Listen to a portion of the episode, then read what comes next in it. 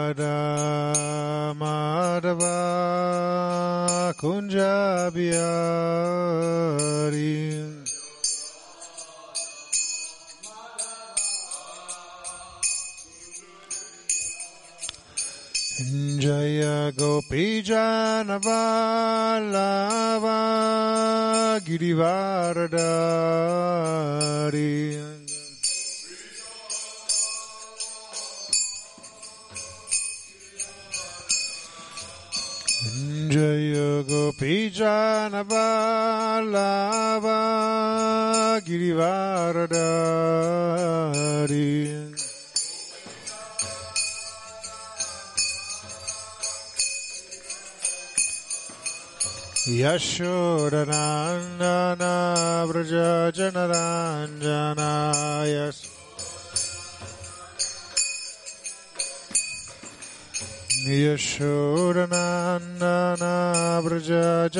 यशूरनान्दनव्रजनराञ्जनाय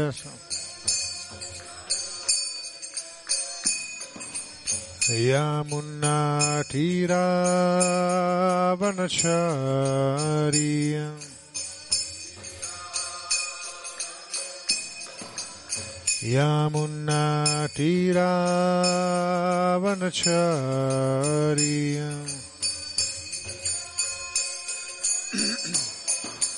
hmm, Jayarada Madhava Kunjabiyari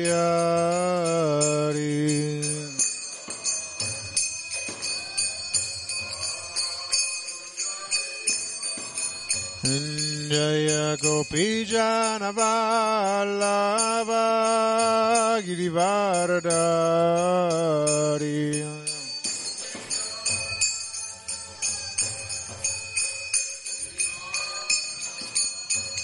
Jaya Gopi Janavallava Girivaradari Jai Gopi Janavallava Girivaradari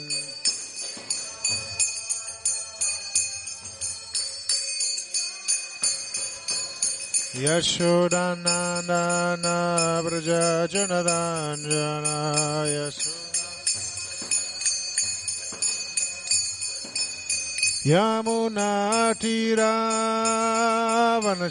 यमुनाटिरावनचरि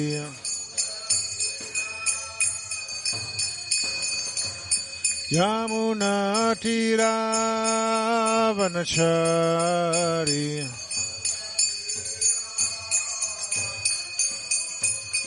Vanacharya Yamuna Tira Vanacharya Jaya Radha Madhava Kunja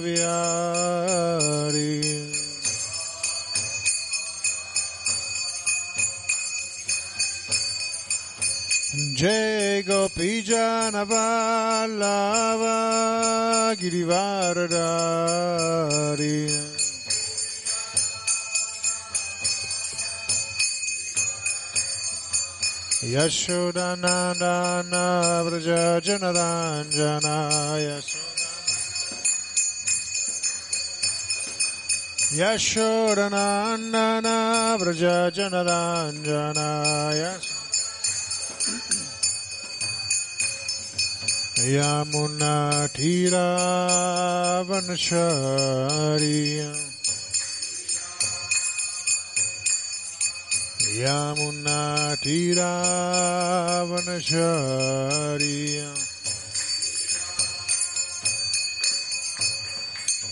Jayo Radha Madhava Kunjabya Hari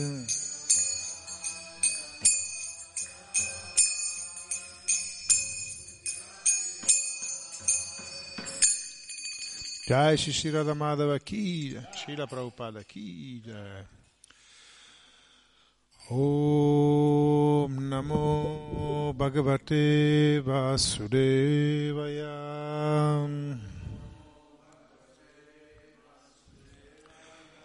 Om Namo Bhagavate Vasudevaya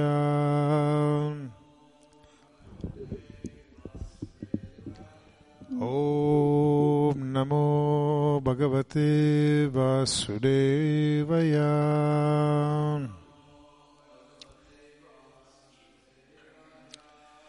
Hare Krishna a tutti, chi è qua nel Tempio e chi ci ascolta dalla radio. Haribol. Allora leggiamo oggi dal canto settimo, capitolo ottavo, intitolato Sri Nishimadeva uccide il re dei demoni, il verso numero 5. Shri Iranyakashipur Uvacha. Edurvinitamandatman Kula Veda Karandama Stabhatman Kulat Veda Karanmanam Stadbadmacha Chason Notritam Tadbanmacha sanodritam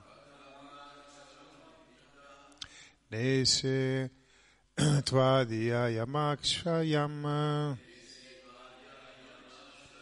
Nese tvadhyayamaksham Sriranyakashipur uvacha He durvinita mandatman Hula Veda Karadmana. Stadmanma Chasanodritvam Neshitvadhyayamakszayam Shri Iranyakashipur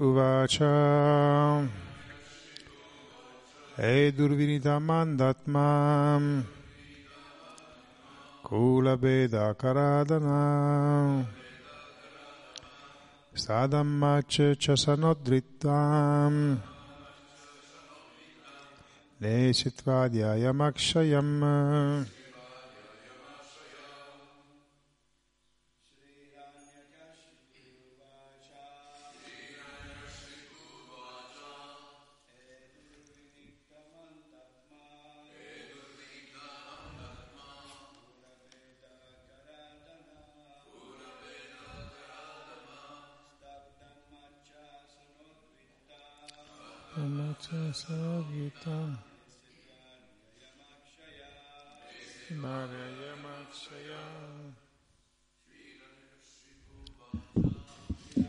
Neshitvadhyayamakszayam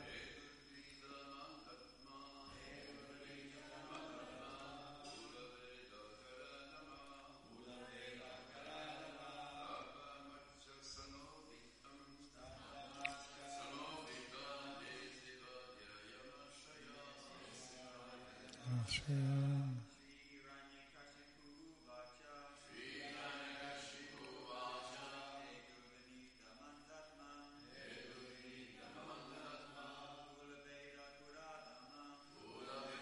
Buddha.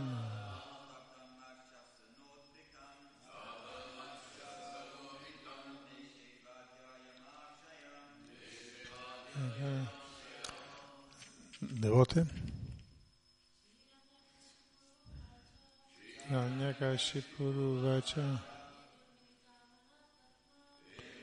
Yamadandapa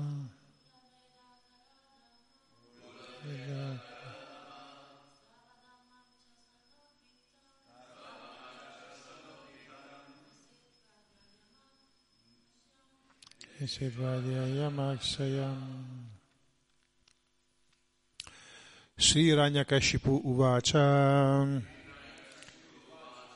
Il benedetto Iranyakashipu disse E oh Durvinita spacciato Mandahatman o sciocco e stupido Kula Bedakara che porti la rovina in famiglia Adama, il più basso tra gli uomini, Stabdam, ostinato, Mat Shasana, dal mio governo, Udrivrittam, allontanato, Nessie, ti porterò, Tva, te, Adya, oggi, Yamakshayam, alla dimora di Yamaraj, il Signore della morte. Della morte. Traduzione e spiegazione di Sua Divina Grazia Bhaktivedanta Swama Prabhupada. Hiranyakashipu disse, svergognato, sciocco, rovina della famiglia, vergogna dell'umanità, tu hai violato la mia autorità su di te, perciò sei uno sciocco ostinato. Oggi ti spedirò da Yamaraj. Spiegazione. Hiranyakashipu condannava suo figlio Pralad dicendo che era durvinita, cioè villano, incivile e impudente. Ma Shila Visvanacha Kravati Thakur, per misericordia della dea del sapere, Sarasvati, attribuisce un altro significato a questa parola. Egli afferma che Du si riferisce al mondo materiale, e questo significato è confermato da Sri Krishna nelle sue istruzioni della Bhagavad Gita, quando afferma che questo mondo materiale è Duskalayam, cioè permeato dalle condizioni proprie della materia. Vi significa Vishesha, specificatamente, e Nitya significa introdotto. Per la misericordia del Signore Supremo, Prahlad Maharaj, fu introdotto in questo mondo materiale, specialmente per insegnare a tutti gli esseri il modo di uscire dalle condizioni materiali. Sri Krishna afferma Yada Yada Hidharmasya Glanil Bhavati Bharata quando l'intera popolazione o parte di essa dimentica il proprio dovere, Krishna si manifesta. Quando non è presente Krishna, è presente il suo devoto, ma la missione è la stessa, liberare le povere anime condizionate dalle reti di Maya che le punisce. Srila Visvanaccia Kravati Thakur spiega anche che la parola mandana, mandamanam equivale a manda, che significa molto lento o inefficace nella realizzazione spirituale. Come spiega lo Srimad Bhagavatam 1.1.10, manda sumanda matayo manda bhagati, Prahlad Maharaj è la guida di tutti i manda, di tutti gli esseri inetti che soggio, soggiacciono all'influenza di Maya. Egli è anche il benefattore degli esseri lenti e inetti che si trovano in questo mondo materiale. Kula Bela Karadama, con le sue attività Prahlad Maharaj, rese insignificante anche grandi personalità che avevano fondato grandissime dinastie. Tutti si interessano della propria famiglia, si interessano di rendere famosa la propria dinastia, ma Prahlad Maharaj era così generoso che non faceva distinzioni tra un essere vivente e un altro. Perciò era più grande dei grandi, Prajapati, che avevano fondato le loro dinastie. La parola Stabdam significa ostinato. Un devoto non si preoccupa delle istruzioni degli Asura e quando essi parlano rimane in silenzio. Un devoto si preoccupa soltanto delle istruzioni di Krishna e non di quelle dei demoni o dei non devoti non offre i suoi omaggi a un demone, anche se questo demone è suo padre. Mach Shashanod Drityam.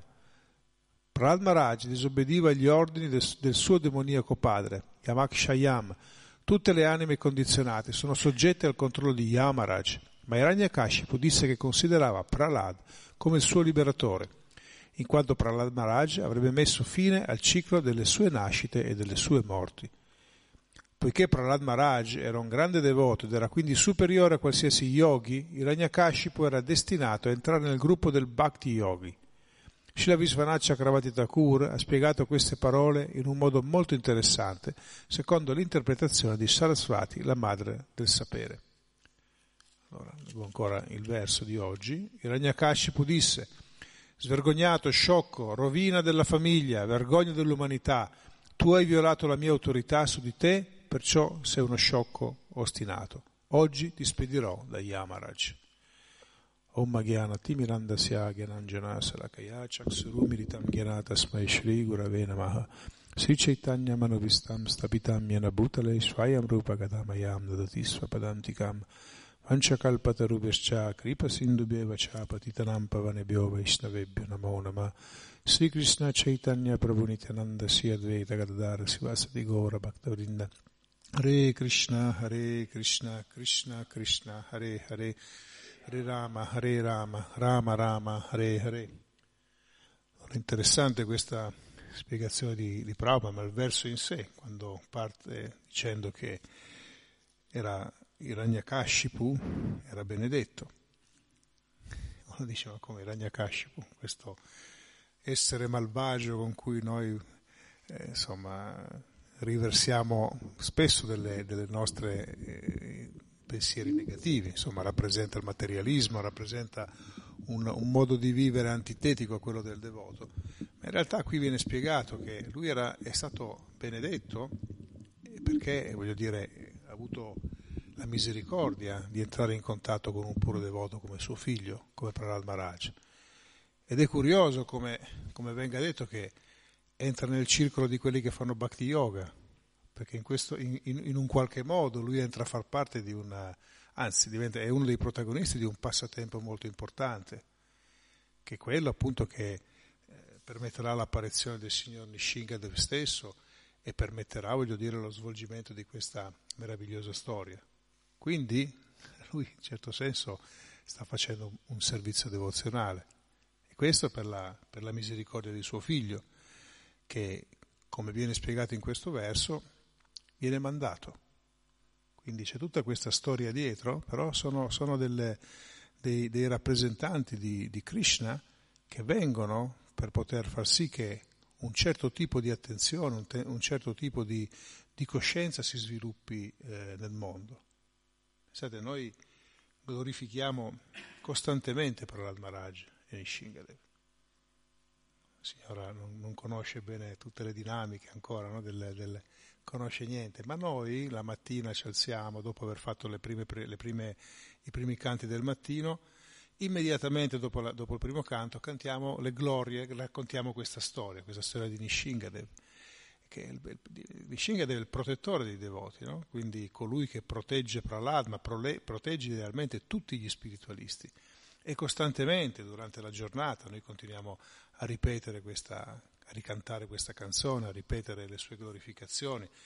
I devoti prima di andare a riposare la sera cantano, almeno nella, nella mente, la, la, la, la, preghiera di glorificazione al Signore Nishingadev.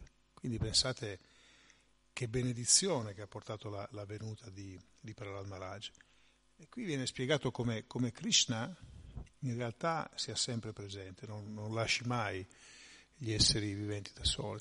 E ogni qualvolta si crea una situazione di allontanamento profondo da, da, da lui, lui interviene.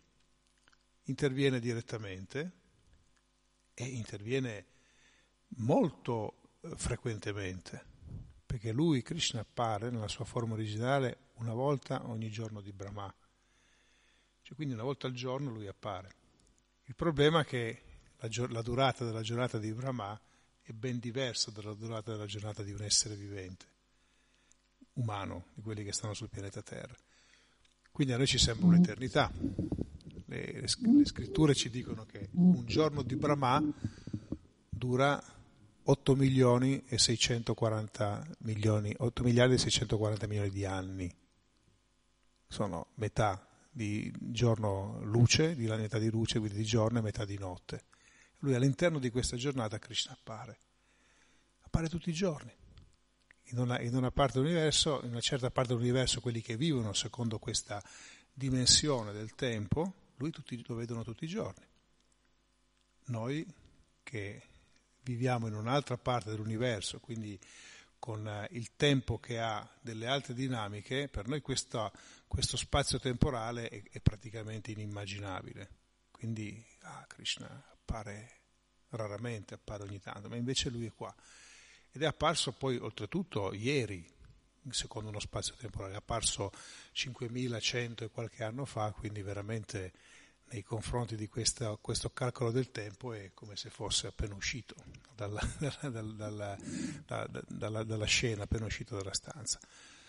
Ma non è sufficiente, perché lui continua costantemente a mandare delle persone che possano aiutare gli esseri umani a risvegliare la loro spiritualità. E lo fa in un infinito numero di modi. Si dice che le manifestazioni gli avatar di Krishna siano numerosi quanto le onde dell'oceano. Lui costantemente manda o appare in una sua manifestazione specifica, appare come Guna Avatara, come Mamvantara Avatara, appare come, come, come, come Krishna, persona originale, come sostenitore della creazione. Lui è sempre presente o manda costantemente delle, delle, delle persone, degli emissari, persone che possono in qualche modo ispirare la, le persone ad andare verso la spiritualità.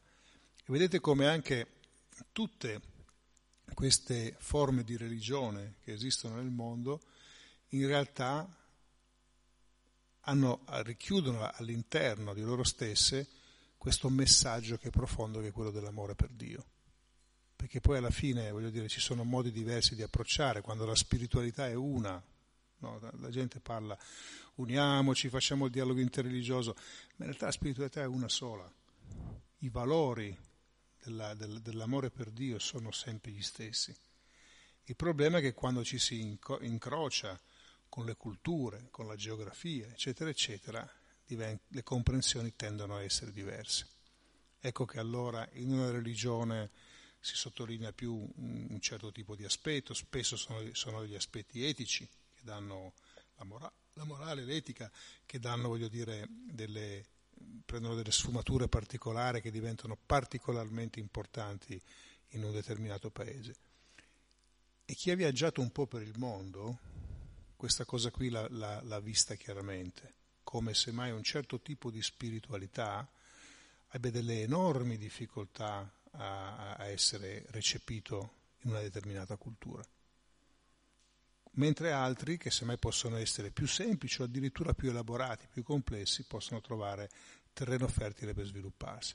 Però tutti i messaggi di spiritualità racchiudono lo stesso messaggio. Tutti i percorsi di spiritualità racchiudono lo stesso messaggio. Che qual è? Sviluppare amore per Dio. Se voi andate nei comandamenti, andate nelle ingiunzioni, nei precetti delle varie scritture, trovate sempre al centro di tutto questa volontà, questo desiderio di avvicinarsi al divino. Qualcuno riesce a identificarlo, riesce a esprimerlo in una, in una forma, adorarlo come, come, come, nel caso nostro delle divinità, qualcun altro addirittura ha difficoltà proprio anche solo a pronunciare il suo nome, quindi diventa difficile anche solo identificarlo o raffigurarlo. No? Però sotto sotto, se uno scava, trova questa necessità di amare Dio, che, riesca, che riesca a dire il suo nome, che non riesca a dirlo, comunque c'è questo concetto. E questo è un discorso che, che diciamo, necessita di, di, spazi più ampi per, per, la, per la trattazione, però voglio dire, ognuno è parte di un percorso che si indirizza in una direzione ben precisa. E Prabhupada su questo punto, lui è molto chiaro, spiega, specialmente c'è la, la parte del capitolo delle preghiere dei Deva nel, nel libro di Krishna, dove Prabhupada dice che la Bhakti è una piattaforma trasversale, che è una piattaforma che include tutte le forme di religione, le, le, le penetra, le taglia tutte. Ed è la Bhakti quella che veramente noi dobbiamo andare a cercare. La Bhakti è quella che ci consente di avere un dialogo attivo con gli altri perché è su quel, su quel piano lì che ci possiamo ritrovare. Se noi vogliamo semplicemente tentare di armonizzare o perlomeno di assimilare le differenze oppure di creare questo, questo pacchetto sincretico in tutti si infilano dentro per forza e diventa un minestrone che non ha senso perché Krishna stesso non ha fatto così. Krishna non ha tentato di assimilare le persone, ha tentato di integrarle. Quindi se il messaggio originale è quello dell'amore per Dio, se tu non riesci a capirlo nel modo in cui io te lo presento, nel modo più semplice, io te lo presento in un altro modo, che semmai per te, per la tua cultura, per la tua tradizione, è zeppo di regole, regolamenti, di questo e di quell'altro, che ti servono per poter elevare la tua coscienza su un piano diverso. Ecco che allora, quando tu sei un serio praticante, come ho già detto ieri, quando Bhaktivinoda Thakur quando ancora non si parlava neanche di dialogo interreligioso, 150 anni fa diceva che le persone che eh, praticano il dialogo religioso devono essere, che vogliono praticare il dialogo religioso, devono essere persone che adempiono profondamente alla propria tradizione. Perché non basta dichiararsi appartenente a una, una tradizione piuttosto che un'altra, non è sufficiente, devi entrare in profondità. E se entri in profondità, che succede? Che vai al, vai al, nocciolo della questione, vai al nocciolo della questione, il nocciolo della questione cos'è l'amore per Dio. Allora tu ami, ami, Dio in un modo, tu lo ami in un modo leggermente diverso, perché ognuno, ognuno è diverso, no? in, questo, in questo non abbiamo due persone uguali in questo universo materiale, tutti sono individui a sé, quindi ognuno avrà la sua modalità, potrà essere molto simile in alcuni casi, ma ha sempre qualche piccola differenza. Però ci si ritrova tutti su questo piano. Infatti Prabhupada dice, continua sempre nella stessa spiegazione, dice le percorsi religiosi sono degli affluenti del fiume della conoscenza spirituale, il quale fiume è quello che sfocia nell'oceano della trascendenza. Quindi chi pensa, questo, questo stronca un po' tutti quelli, perché ognuno pensa quando segue una forma di religione che la sua è la migliore. Non è una novità questo. Voi parlate con chi parlate, ognuno vi dice sì, gli altri vanno bene, ma. E non solo nei confronti delle altre tradizioni religiose, ma all'interno delle proprie tradizioni religiose. Perché chiunque, voglio dire, induismo, buddismo, eh, cristianesimo, eccetera, ognuno pensa che ci sia poi quel ramo specifico che è quello la comprensione migliore di tutti gli altri. E questa è una cosa comune, questo è l'ego, no? l'ego materiale in cui crea delle divisioni. Io sono meglio di te. Io, siccome appartengo a quel gruppo lì, sono migliore. Il mio gruppo è il migliore, quindi io sono migliore, sotto sotto. Non è così. Quando si sale sulla piattaforma della Bhakti, cambiano proprio i modi di, di vedere il mondo. E più uno avanza sul sentiero della realizzazione spirituale, più questa comprensione si schiarisce. Allora ecco che comprendiamo questi versi della Bhagavad Gita, Vidya Vidyaya Sampanne, Brahmanega Vahastini, dice l'umile saggio illuminato vede con occhio equanime tutti, il Brahmana, nobile ed erudito, e vede anche quello che è considerato nella, nella cultura tradizionale indiana la persona più bassa, il mangiatore di cani, quello che, quello che mangia la carne, il mangiatore, insomma, quello di basso livello, quello che in realtà non sta seguendo neanche un principio, lui li vede tutti uguali. Perché? Perché lui vede la scintilla spirituale che è all'interno del cuore di questa persona. Vede questo rivestimento, questo corpo come una cosa temporanea. Quindi lui valorizza quell'aspetto. Non giustifica certi comportamenti, ma vede l'essenza. E se può, cerca di dare un aiuto, una mano a questa persona a evolversi verso la spiritualità.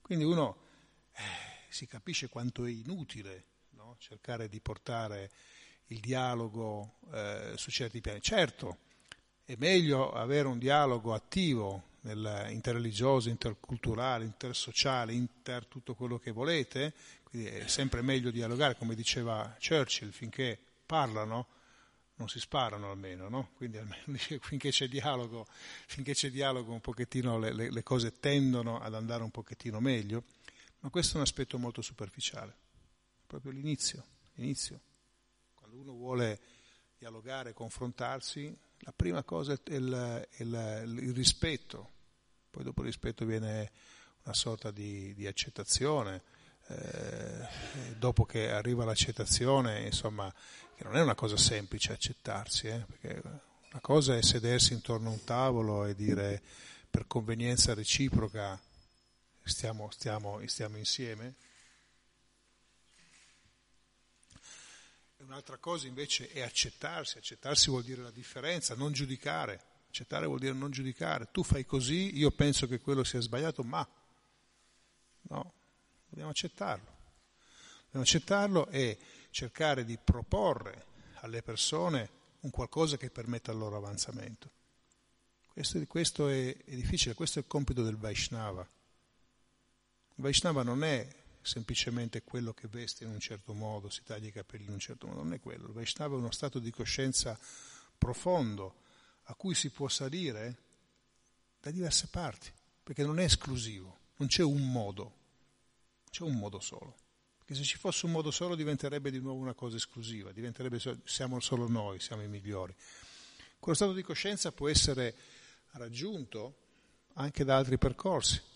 La bhakti non è controllabile. Bhakti Yoga, sì, noi abbiamo tutta una serie di regole, regolamenti che Prabhupada ci ha dato e sono quelli che seguono i, i maestri della tradizione da sempre, i grandi spiritualisti, ma la Bhakti non è controllabile, non è che c'è un modo, se fai così automaticamente succederà così. Può essere più articolato, più strutturato per poterci aiutare in questo percorso, ma può arrivare anche da altre parti. E quando uno sale sul livello del bhakti yoga, quando uno diventa un Vaishnava, a quel punto tutte le designazioni esterne scompaiono. Non siamo più chiaramente realizziamo che non siamo più né uomini né donne, né italiani, né giapponesi, né francesi, né bianchi, né rossi, né verdi, né ricchi né poveri. Siamo semplicemente delle anime spirituali che siamo all'interno di questo mondo materiale ricoperti da dei corpi temporanei e che dobbiamo farci con tutto questo, usarli per servire Krishna. Ecco che allora si comprende meglio quello che viene detto nella seconda parte della spiegazione di Shila Prabhupada, quando lui eh, dice il, il devoto di fronte al materialismo rimane in silenzio. Questo perché? Perché lo vede come delle cose eh, inutili, futili. Pensate, perché i devoti non si impegnano in politica, in certi percorsi? Ma poi non è vero che non si impegnano, perché nel momento in cui uno interagisce col mondo sta facendo politica. No? quindi la, la, la, si fa per forza politica in, in un certo modo. Ma quello che non, non, è di interesse, voglio dire, sono gli schieramenti politici. Non ci sono i devoti di destra, di sinistra, eccetera. Se qualcuno fa questo tipo di, di, di analisi, di distinzioni, vuol dire che è sul percorso, ma ci manca ancora un pezzettino. Perché non è possibile giudicare, voglio dire, la bontà di una, di una persona dallo schieramento politico, la si giudica dalle azioni, si giudica dalle azioni che sta facendo.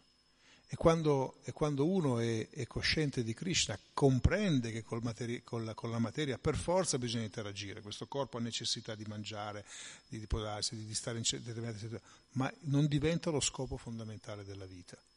Quindi fin tanto che, voglio dire, ci sono eh, delle persone che sono impegnate per il benessere degli altri, diciamo così, prendiamola buona, che gli amministratori politici dedichino tutta la loro vita per il benessere altrui, non è una cosa così semplice da, da, da, da trovare, non sono persone così semplici, ma in realtà non riusciranno mai a trovare il bandolo della matassa finché non aggiungono la spiritualità, perché non, non si completa il cerchio.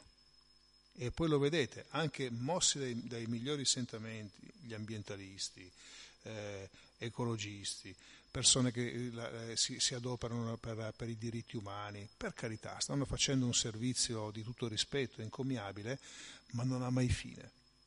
Non ha mai fine. C'è sempre un risvolto, quando si pensa di aver risolto il problema, ne è sempre un risvolto peggiore. Abbiamo movimenti ambientalisti riguardo a, a proposito che si stanno impegnando veramente con una, con una tenacia incredibile per poter risolvere le problematiche del mondo e sta migliorando la situazione? Purtroppo assolutamente no. Non sta migliorando, anzi sta peggiorando. Forse riescono a rallentare di una piccolissima percentuale questo processo, ma più di tanto non riescono a fare. Perché? Perché la coscienza collettiva non è orientata in quella direzione. La coscienza collettiva è orientata verso che cosa? Verso il godimento personale. Anzi, la società spinge sempre di più a far emergere l'individuo per poter ottenere ricchezza, fama, prestigio, eccetera, per potersi evidenziare, per poter, eh, ma senza tener conto di tutta un'altra serie di fattori che sono invece quelli armonizzanti. Quindi si, la, la, si spingono le persone a trovare godimento nella materia e lo spiritualista sa che, che questo non potrà portare a qualcosa di duraturo, perché la materia di per sé è transitoria, è effimera. In questo mondo non esiste nulla di duraturo. Certo, qualche corpo fisico ha durate maggiori. Noi la, la vita la, la, parametriamo nell'arco di un centinaio di anni, alcune farfalle la stessa vita la vivono nell'arco di un giorno, alcune specie di alberi la vivono nell'ordine di migliaia di anni, ma non c'è nulla che rimarrà nel tempo, nulla solo questione di tempo, tutto viene. E quindi tutto il godimento, tutto diciamo, il, il, piacere che puoi ricavare da, da, dall'interazione con la materia sarà sempre effimero. Chi è che può dire, anche se ha avuto la fortuna di nascere semmai ricco o ricca, bello, eh, potente, conosciuto, di aver vissuto unicamente felicità all'interno della propria vita? Nessuno perché questo mondo è il mondo della dualità, ci sarà sempre un picco e una discesa, un picco e una discesa. E non facciamoci ingannare da quello che viene proposto dai media, perché i media propongono un certo tipo di immagine di felicità di persone con dei testimonial di questa felicità che si presentano sempre in un modo gioioso, allora la gente dice, ah ma come vivono bene quelli, vorrei vivere anch'io come loro. Poi se avete la fortuna di conoscere delle persone che appartengono a questa elite, e io ne ho conosciuto più di uno, quando escono dalla situazione pubblica la realtà è un'altra. Realtà è fatta di tantissimi problemi, spesso, spessissimo accompagnati da una grandissima depressione. Perché proprio quando ti rendi conto che la, la materia ne disponi come vuoi, poi alla fine, non, non, dopo avere il primo entusiasmo, gli entusiasmi giovanili di goderne più non posso, ti rendi conto che manca sempre un pezzo. E questo è comune, questa cosa. Quindi quando io mi presento all'esterno sono sempre gioioso e felice, quando sono dietro le quinte vengono poi fuori i problemi reali. Questo perché?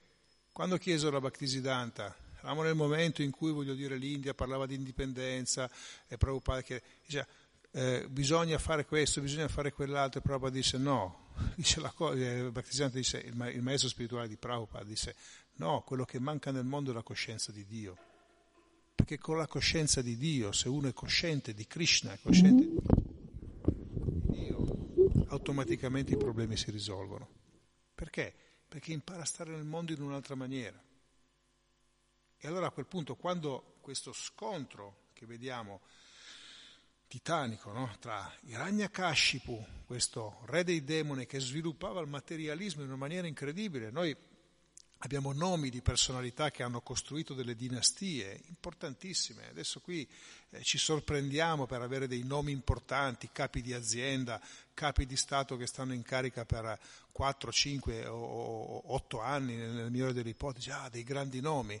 Probabilmente queste persone qua fra vent'anni non se li ricorderà più nessuno, oppure se li ricorderanno solo quando ricorderanno che ne so il tal presidente, il tale, il tale, il, il tale politico, il tale amministratore, eccetera. Ma noi abbiamo delle dinastie nella storia che sono famose dopo migliaia di anni, i Moguli, i Ming, pensate, facciamo nomi come, che ne so, l'impero romano, cioè questi sono, sono andati avanti nel tempo, noi continuiamo ad avere questi, quindi hanno, cioè, parliamo di persone di estrema rilevanza. Che dire di Ranyakashipu, che non si conosce nel mondo occidentale, ma quando noi andiamo nella... questo addirittura amministrava l'universo. Quindi persone che orientavano tutta, tutta sul, tutto sullo sviluppo materiale. Sono stati scritti dei, dei, dei, dei testi formidabili, pensate a Ravana, no? l'antagonista di Ramachandra. Questo aveva fondato un impero Sri Lanka, chi è stato in Sri Lanka ha visto, ci sono ancora le rimanenze di, di, di questo impero, è sorprendente quello che avevano fatto. C'è Shigiria, c'è una, una, una rocca su, sulla montagna dove, dove, loro avevano una sorta di quartier generale, ma wow, ma come hanno fatto a costruire là sopra? C'è un, una rupe dove per arrivarci, insomma, c'è da faticare mica, e c'è anche un paio di passaggi abbastanza pericolosetti per poter arrivare lì. E questi hanno costruito una città lì sopra, dove addirittura dice, qualcuno dice la leggenda, oppure può essere la verità, che atterravano con, con, con, delle, delle, con delle astronavi.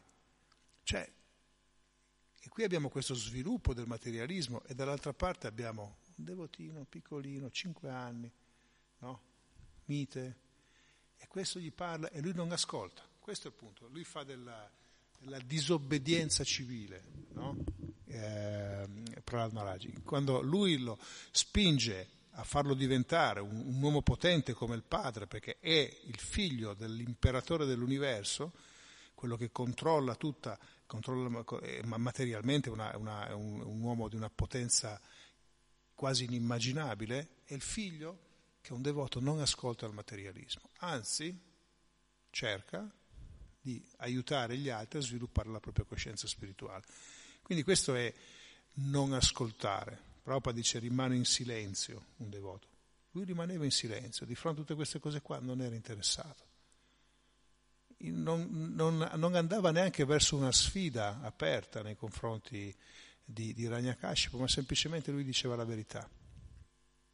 Ecco, detto questo, è importante sempre ricordarsi noi, tempo, luogo e circostanze, perché se no uno potrebbe prendere questa istruzione e dire allora anch'io faccio così, non faccio più nulla, anzi parlo solo in un certo modo, quindi la gente mi dovrà ascoltare e eh, Nishinga deve, se questi mi tratteranno male, verrà a proteggermi. Eh, bisogna stare attenti perché Prahlad Maharaj non era uno stolto, uno sbruffone e tutt'altro. Lui aveva questo atteggiamento molto umile, molto realizzato e parlava con il cuore. Però innervosiva il materialista, lo innervosiva moltissimo. Ma lui, anche se era suo padre, andava oltre. E il beneficio qual è? Come viene spiegato nella, nell'ultima parte della spiegazione di Prabhupada. Lui viene tirato dentro, non l'ha escluso, non ha fatto la guerra contro di te, perché ha visto che il padre era profondamente condizionato da quello, ma stando con lui, Prabhupada dice, lo porta nel giro di quelli del Bhakti Yoga, quindi lo porta in qualche modo a entrare in questo passatempo. Come? Hiranyakashipu non era la persona che avrebbe, eh, il suo nemico principale era Vishnu, quindi lui non si sarebbe mai sottomesso pubblicamente a lui, quindi diciamo l'ha servito in un altro modo, l'ha servito facendo da avversario e dando, dando origine a questa storia. Ma per la misericordia del devoto è stato tirato dentro. Poteva non succedere tutto questo. Spesso contro questi grandi materialisti, contro questi grandi demoni, non è necessario fare nulla. Basta il tempo. Cala. Tu sei chi vuoi, sei anche, voglio dire, una, un dittatore, un usurpatore, eccetera, eccetera. Tac, tac, tac, 10, 15, 20, 25, 30, finisci, te ne vai. Il tempo ha fatto il suo effetto. Il Ragnakashipu era addirittura con questa, con questa, capacità, con questi poteri che aveva sviluppato, riusciva addirittura ad andare contro lo scorrere del tempo. Quindi l'aveva quasi fermato. Quindi era, era di tutt'altra pasta, non lui. E quindi non poteva essere uno che di punto in bianco si sarebbe sottomesso a, a, a, questa situazione. Quindi in qualche maniera è stato tirato dentro. E il pensiero di Prahlad Maharaj, questa è la cosa curiosa, questo che lo leggeremo nei versi a seguire, quando poi succederà questa storia, a chi va il pensiero? A chi vanno le benedizioni? Il devoto non è interessato. Quando, quando Nishingadev praticamente gli offre l'uccisione del padre, quindi libera praticamente non solo lui, ma libera l'universo da una presenza veramente pesante, e uno avrebbe dovuto saltare, fare gioia e dire ok, bene, ok, ci siamo liberati di questo. Il pensiero di, di Prahlad Maharaj va a lui, perché non è interessato al proprio benessere, dice la persona che ne ha più bisogno è lui, quindi io cerco di riversare le mie preghiere su di lui.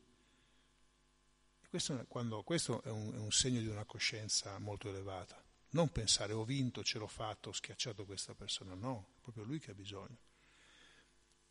È curioso che c'era, questa è una tradizione che non è la nostra, però è, è stato, eh, recentemente si è parlato di, una, di un monaco buddista che per moltissimi anni è stato incarcerato, non ricordo esattamente dove, ed è stato torturato moltissimo, no? proprio ha, vissuto una, una, una vita durissima.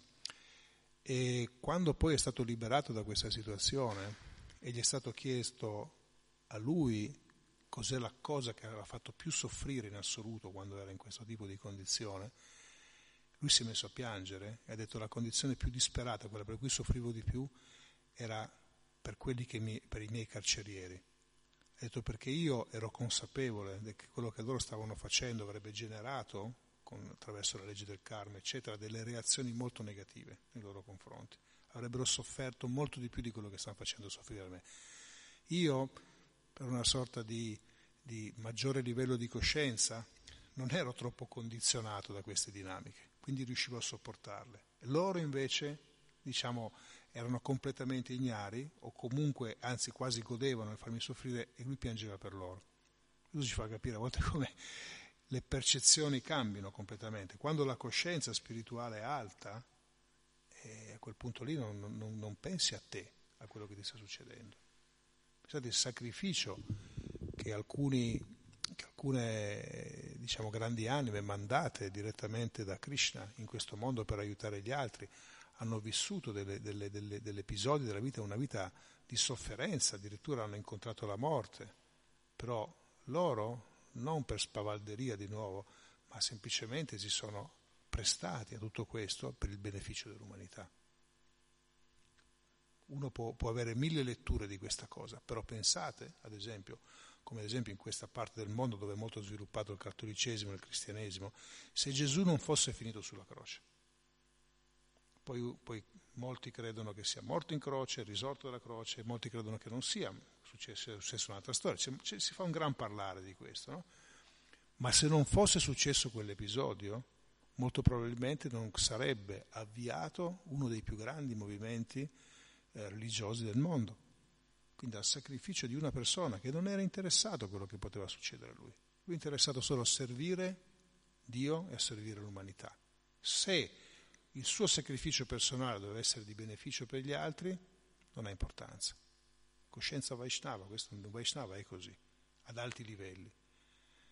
E quindi vediamo come anche in questo, in, in questo caso qui si iniziano iniziano i problemi seri adesso, eh, lo vedremo nei, nei, versi prossimi. Qui fatto veramente questo atteggiamento di Prahlad, ha fatto veramente arrabbiare il padre. Il padre, sentite, esordisce dicendo ti spedisco da Yamaraj, che tradotto in un linguaggio per noi occidentali, lo dico per la signora, significa ti uccido. Yamaraj, Yama è il signore della morte, quello che insomma viene rappresentato spesso come eh, quella, quella, quella, donna nera che falcia tutti. Ecco, Yamaraj è quello che arrivi, insomma, hai fatto la tua vita e gli presenti il conto. Poi quando lui tira giù le somme, fa le somme, dice ok, adesso te ne vai di qua o te ne vai di là. E non è perché hai il tesserino di una determinata tradizione religiosa che è sufficiente. Dice, ma io sono di questi. Ah, allora sei a posto. No, funziona così. Ognuno risponde personalmente di quello che fa. Non c'è una, una risposta collettiva, non è che sei entrato lì e hai fatto l'assicurazione, siamo a posto. No? Sono, perché è la coscienza che deve, che deve cambiare, non è semplicemente l'appartenenza ad un gruppo che fa la differenza. Quindi praticamente lui esordisce così. Pensate, se vostro padre all'età di 5 anni, il bambino di solito a 5 anni stravede per, per il padre, l'hai fatto innervosire, questo dice adesso ti ammazzo. E non è che lo dice e basta, che poi appunto non è una persona, è molto risoluto lui e, e cercherà in tutti i modi di farlo. Il problema è che non ci riesce e vedremo come arriverà alla fine dove tutta una serie di grandi eh, militari, eccetera, cercano di, di, di, ucciderlo e non ci riescono, alla fine dice questi sono una massa di incapaci, ci penso io, lì poi arriverà all'apice della storia dove non ci riesci perché se Krishna non vuole che tu sia ucciso, può succedere qualsiasi cosa e non ti uccideranno. Se invece tu vuoi, Krishna vuole che tu sia ucciso, che lasci questo corpo, diciamo così, non c'è posto dove tu ti puoi andare a salvare. Non c'è posto. Le storie sono, il mondo è pieno di storie incredibili. Basta digitare. Scamp, eh, vita scampata all'ultimo momento. Cliccate su internet, video, e vedete delle cose e dici, ma come ha fatto quello lì a sopravvivere? Come ha fatto a sopravvivere? Ci sono delle, delle, delle scene filmate oltretutto, quindi non sono solo dei racconti filmati che hanno, wow, dice non era la sua ora, no, non era la sua ora, quindi nonostante tutto ce l'ha fatta sopravvivere. Oppure, al contrario, di una persona che eh, in realtà sembrerebbe tutto, tutto a posto, e inspiegabilmente succede un qualcosa che lo uccide. Pensate, è successo un, un paio di volte recentemente, persone ferme ad aspettare il bus, ferme alla fermata del bus, quindi dici ma che stai facendo di pericoloso? Niente, stai aspettando che arrivi il bus, fermo, lì annoiato probabilmente, perché deve... e boom, gli è piombata una macchina addosso e, e poteva piombare un mezzo metro più, più, in là, un mezzo metro più in qua, ma no, l'ha proprio falciato e l'ha ucciso. E così è pieno di, di storie al contrario, perché è così, se Krishna non vuole, non è il tuo momento, Krishna non vuole, perché evidentemente ci possono essere motivazioni diverse, non te ne puoi andare. Però questo tipo di coscienza non ce l'hanno in molti hanno questa comprensione. È per quello che la spiritualità, Vaishnavismo, e Krishna continua a mandare gente. Dice, ma quanto l'ho capito? Non l'ho capito. No, io ti mando un altro, ti vengo io, no? Dice, poi ti sei dimenticato, no, te ne mando un altro, e poi te ne mando un altro ancora, e poi te ne mando un altro ancora, e così via. E quindi il devoto impara a leggere tutti questi messaggi di Krishna nel codice del mondo, perché a volte manda anche delle persone inaspettate Krishna per darci delle istruzioni anche quello che è apparentemente meno qualificato, invece di mandarci un prete, un brahmana, un imam, eh, ci manda lo spazzino a dirci delle cose. E che quello semmai sta facendo delle analogie su cose tutte sue, ma in realtà ti sta dando un messaggio profondo della spiritualità. Dobbiamo imparare a coglierlo. Già, Shila Prabhupada, chi? Già, o se avete domande, commenti, riflessioni, prego.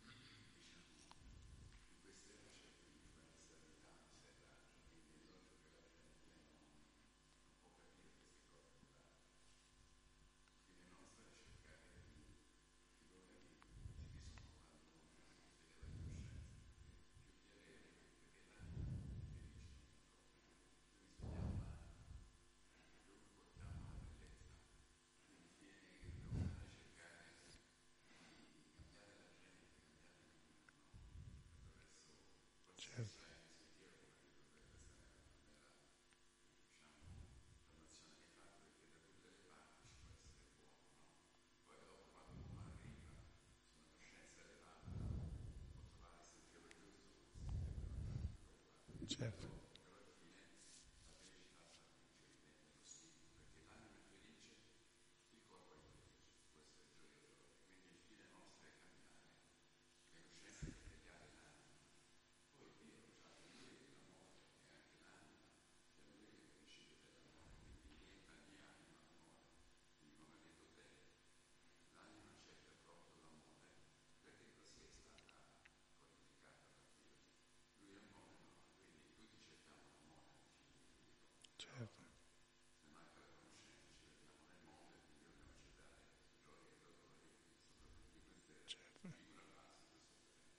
Certo, certo, no, ma è così.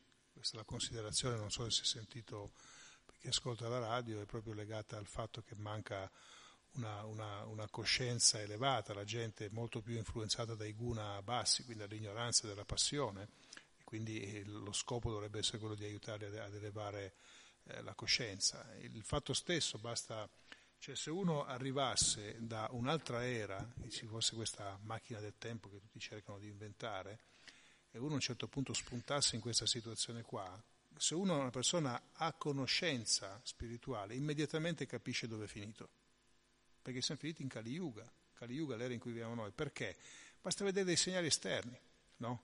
Le persone, lo dice il Bhagavatam, le persone si concentreranno in agglomerati urbani, dove a dire, eh, voglio dire, cresceranno le abitazioni in altezza, no? quindi si, si concentreranno in questi, in, questi, in questi, stabili dove sono proprio, Prabhupada dice a volte usa questo termine, dice gli, gli uomini stanno vivendo come le formiche, in questi formicai, uno, in cui c'è un sacco, un sacco, di attività ma nessuno capisce bene cosa deve, cosa, cosa, cosa deve fare, nel, nel, caso nostro, perché sì, capiscono che bisogna portare approvvigionamento alla, alla, alla, alla città stessa, bisogna fare questo, ma il fine, il fine qual è di tutto quello che stai muovendo? Allora il fine per la maggior parte delle persone trovare questa soddisfazione all'interno della, del, del, del, luogo in cui vivono, ma in realtà c'è qualcosa di superiore e questa conoscenza manca, no? Manca.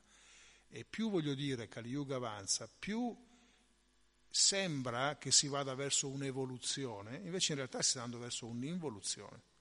Però è un discorso difficile da fare, perché se tu vai dalla persona comune e gli dici ma guarda che noi stiamo, eh, stiamo andando indietro, non stiamo andando avanti, così ma che stai dicendo?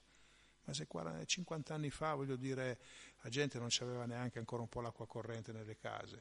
Eh, sì, eh, perché io non lo so, ma mio padre mi raccontava quando lui era giovane, andavano, voglio dire, non c'avevano tutte queste, queste, facilitazioni. E dice, adesso è, sì, hai creato delle buone facilitazioni materiali, quindi sicuramente da un certo punto di vista stai meglio, ma hai perso completamente lo scopo della vita. E addirittura non riesci neanche più a vederlo l'aspetto spirituale che è in te. Allora, cioè, poi alla fine, se tu hai vissuto una, una, una vita di agi, e cosa hai concluso? Chissà cosa significa la parola Iranya Kashipu. Eh? Cosa significa letteralmente la parola Iranya Kashipu? Oro e letti soffici adesso è tradotta proprio letteralmente, voglio dire, è più elaborata. Quindi lui era quello che generava oro e letti so, quindi facilitazioni, eh, godimento, voglio dire in un certo, in un certo senso, e ricchezza, oro. Quindi lui quello voleva e non riesce a, a, portare a compimento nulla. Quindi il devoto, lo spiritualista, cerca di portare le persone su, sulla, sulla, sulla, comprensione e, sulla, e, sul vivere la spiritualità, che attenzione non c'entra con le religioni questo. Eh. Religioni sono dei mezzi che possono aiutare ad andare in quella direzione, possono aiutare, a volte possono anche non aiutare, in certi casi possono addirittura creare de, delle sorti di ostacoli, ma lo scopo è ritrovare la coscienza spirituale e da quella andare avanti. Questa è la cosa importante, ma lo, la società orientata verso il materialismo, eh, vede, sono tutti concentrati a spostare sempre più in avanti verso un punto indefinito, ad esempio quali sono i limiti della convivenza civile. No? Adesso quello che oggi è diventato lecito, 40, 30 anni fa era addirittura neanche pronunciabile, addirittura era, era un tabù. E si pensa che sia diventato una conquista questo, ma siamo sicuri che è una conquista? Certo, se io la, la, vedo, la vivo solo dal punto di vista materiale, ogni limitazione viene considerato come un'aggressione nei miei confronti, quindi me ne devo liberare. Liberiamoci tutti. Da che cosa? Ti stai liberando da che? Ti stai imprigionando sempre di più perché sei sempre più invece legato alla concezione del corpo e la concezione dello spirito se ne va, è sempre più distante. Solo che sono discorsi difficilissimi da fare questi, perché la gente è prettamente in, questa, in questo tipo di concezione. Per quello che Prabhupada ha detto più di una volta, dice quando si renderanno veramente conto del messaggio che, che, che noi stiamo portando, allora ci guarderanno in un altro modo, non saremo bravi, siamo, diventiamo pericolosi. Perché? Non perché noi scendiamo in piazza con i fucili a fare qualche cosa, assolutamente no. Questi devoti sono miti, ma portano un messaggio che è dirompente. Perché Prahlad Maharaj, cinque anni, con un messaggio puro e un atteggiamento puro, ha distrutto una delle più grandi dinastie mai apparse sull'universo, ha, ha destituito il padre. E qui non è, non è, andato né con i Kalashnikov né con le bombe, non è andato con nulla, è andato semplicemente con la verità e con la purezza.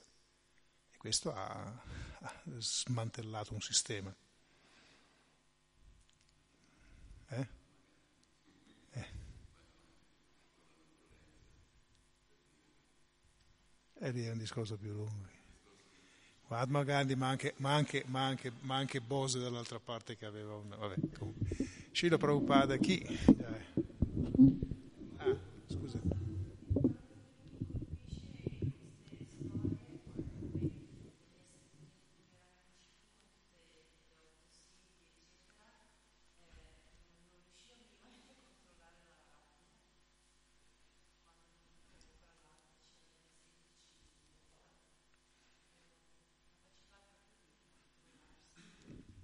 C'è la considerazione come Ranyakashipu, nonostante avesse della, tutti, tutti, gli otto poteri yogici, non riuscisse a controllare, a controllare la rabbia. Eh, perché in ultima analisi questa è una, è una, è una bella sfida, era, era, sempre lui. La problematica è che se poi quando tu anche raggiungi eh, posizioni molto elevate nello yoga, se lo yoga non si trasforma in amore per Krishna, rimane sempre una cosa materiale noi la vediamo come una cosa wow, eh, mistica, eh, perché dire, i poteri dello yoga permettono di, del, di, manipolare la materia e di fare delle cose, delle cose formidabili per, per, per, per, l'umano comune, ma in realtà lui è sempre lui, no, in prima persona, che, che porta avanti questa, questa, si alimenta di forza, raggiunge veramente dei livelli notevoli, ma se poi questo non sfocia nella bhakti è un problema.